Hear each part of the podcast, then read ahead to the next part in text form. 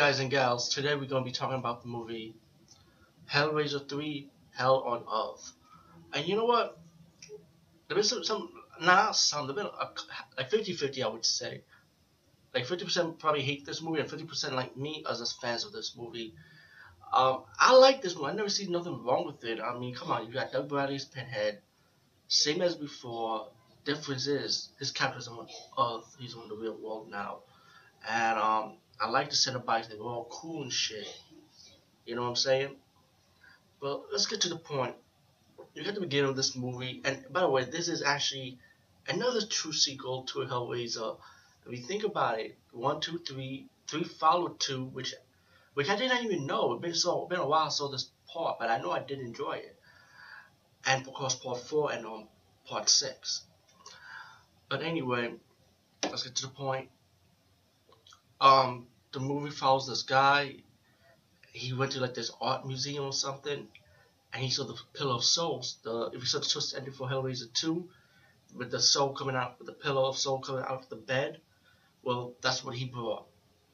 So he brought that, and meanwhile, you get another story with this lady who's like a female reporter. You know, she's kind of like down on her, down on her luck. Like she wants to do better stories, better angles, pretty much. So that was like her situation. That's the one get something better. Um, which I can relate to, by the way. Yeah.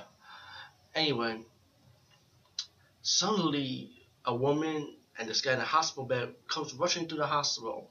Right, all the doctors, the guy is like, like he's dying or something. Like he's all bloody and shit. He got chains coming out. He got chains laying on the ground. And the reporter seeing this, she's like, Yo, what's going on? And he started talking to the girl, like, what's happening to this guy? And when she go into the operation, op, about to go to the operating room, she saw the guy, all the chains blew up. So that kind of kind of curious, like what the hell's going on, and she wants to do a story on it. So she met up with the girl that she met in the hospital, have a stay with her, you know, do some investigation about what's the situation about, you know, and she realized it leads up to the guy from the beginning of this movie who brought the Pillar of Souls. So anyway, once she finds finds her investigation, you know, like who who this guy is and about the girl, how how the girl helps her out, help I mean help her out, excuse me, on the pillow soap thing, about the cube and stuff. It leads up to a story with Christy, Christy, Christy. Right, if you saw like from the first, the character from the first and second movie, it's just on a videotape with her, and, and that's that's the videotape with Christy talking about she saw demons from the box, you know. So it gets really curious, and the girl who stayed with us showed her the box that the the, the guy touched that the guy took the box out the pillow so and the chains came out that's how he got it. So as the movie progressed you know you got the guy who brought the pillow so um, he saw like a hole he knew the cube was missing. He reached his hands in it. He got bit by a rat blood spilled on the pillow so as the movie progressed he met up with this girl in the club started making out with her and Pinhead finally woken up from his pillow and then the girl started arguing when the guy, when the guy in the club used her. You know, like, I don't want to get the hell out. So that's when Pinhead finally makes his, makes his move, get the chain, ate her flesh, and he came to life a little bit and tell the guy, you know, he, he uses like his persuade, persuade, persuade, persuasive, persuasive skills, excuse me, to talk to the guy like, hey, I can show you a world much more, you know, help me out.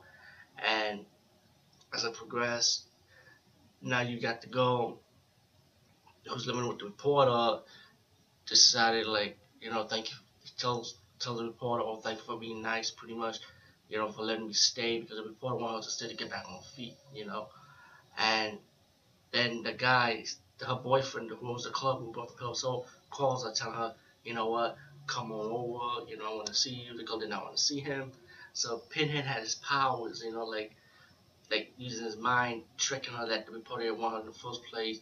So the girl ended up going to the boyfriend's, her ex-boyfriend's place in the club because the boyfriend is going to use her to to be another victim for Pinhead. And then this uh, began backfired, and Pinhead started killing the guy from the club.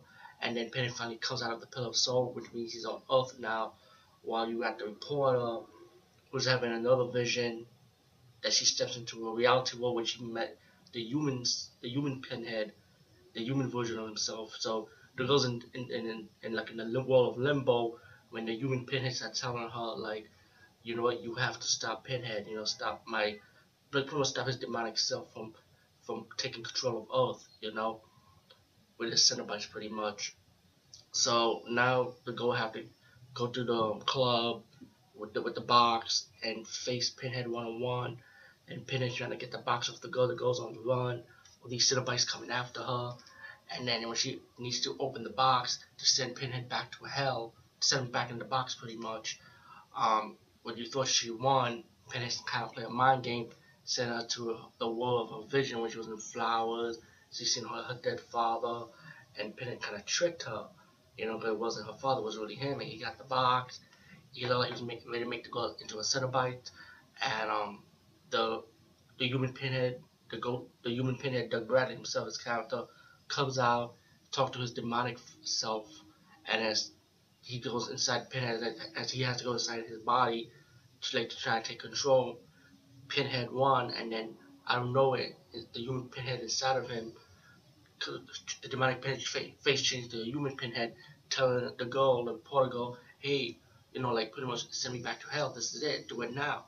And you know, go oh, oh, trying to open the box, and the box transforms into the um the the pyramid shape that she saw in Hellraiser 2, and he pretty much she pretty much stabbed Pinhead, and pretty much Pinhead's gonna go back to hell. And um also when you see the end of the movie, like the tube in the cement, you see a whole building kind of like shaped like the cube, like the like the cube box, like the architect of the building, the walls of the building, the ceiling of the building, pretty much. And, that, and that's when you see that ending scene kind of builds up to Hellraiser 4 Bloodline. When you see Hellraiser 4 Bloodline, which will be my last review, my next review and my final review of this franchise because I already reviewed this home market sequels first. So um, I'll talk more about that in the next segment. Anyway, peace, guys. See you later. And Hellraiser 3 hello on all. Still enjoyed it. Must see.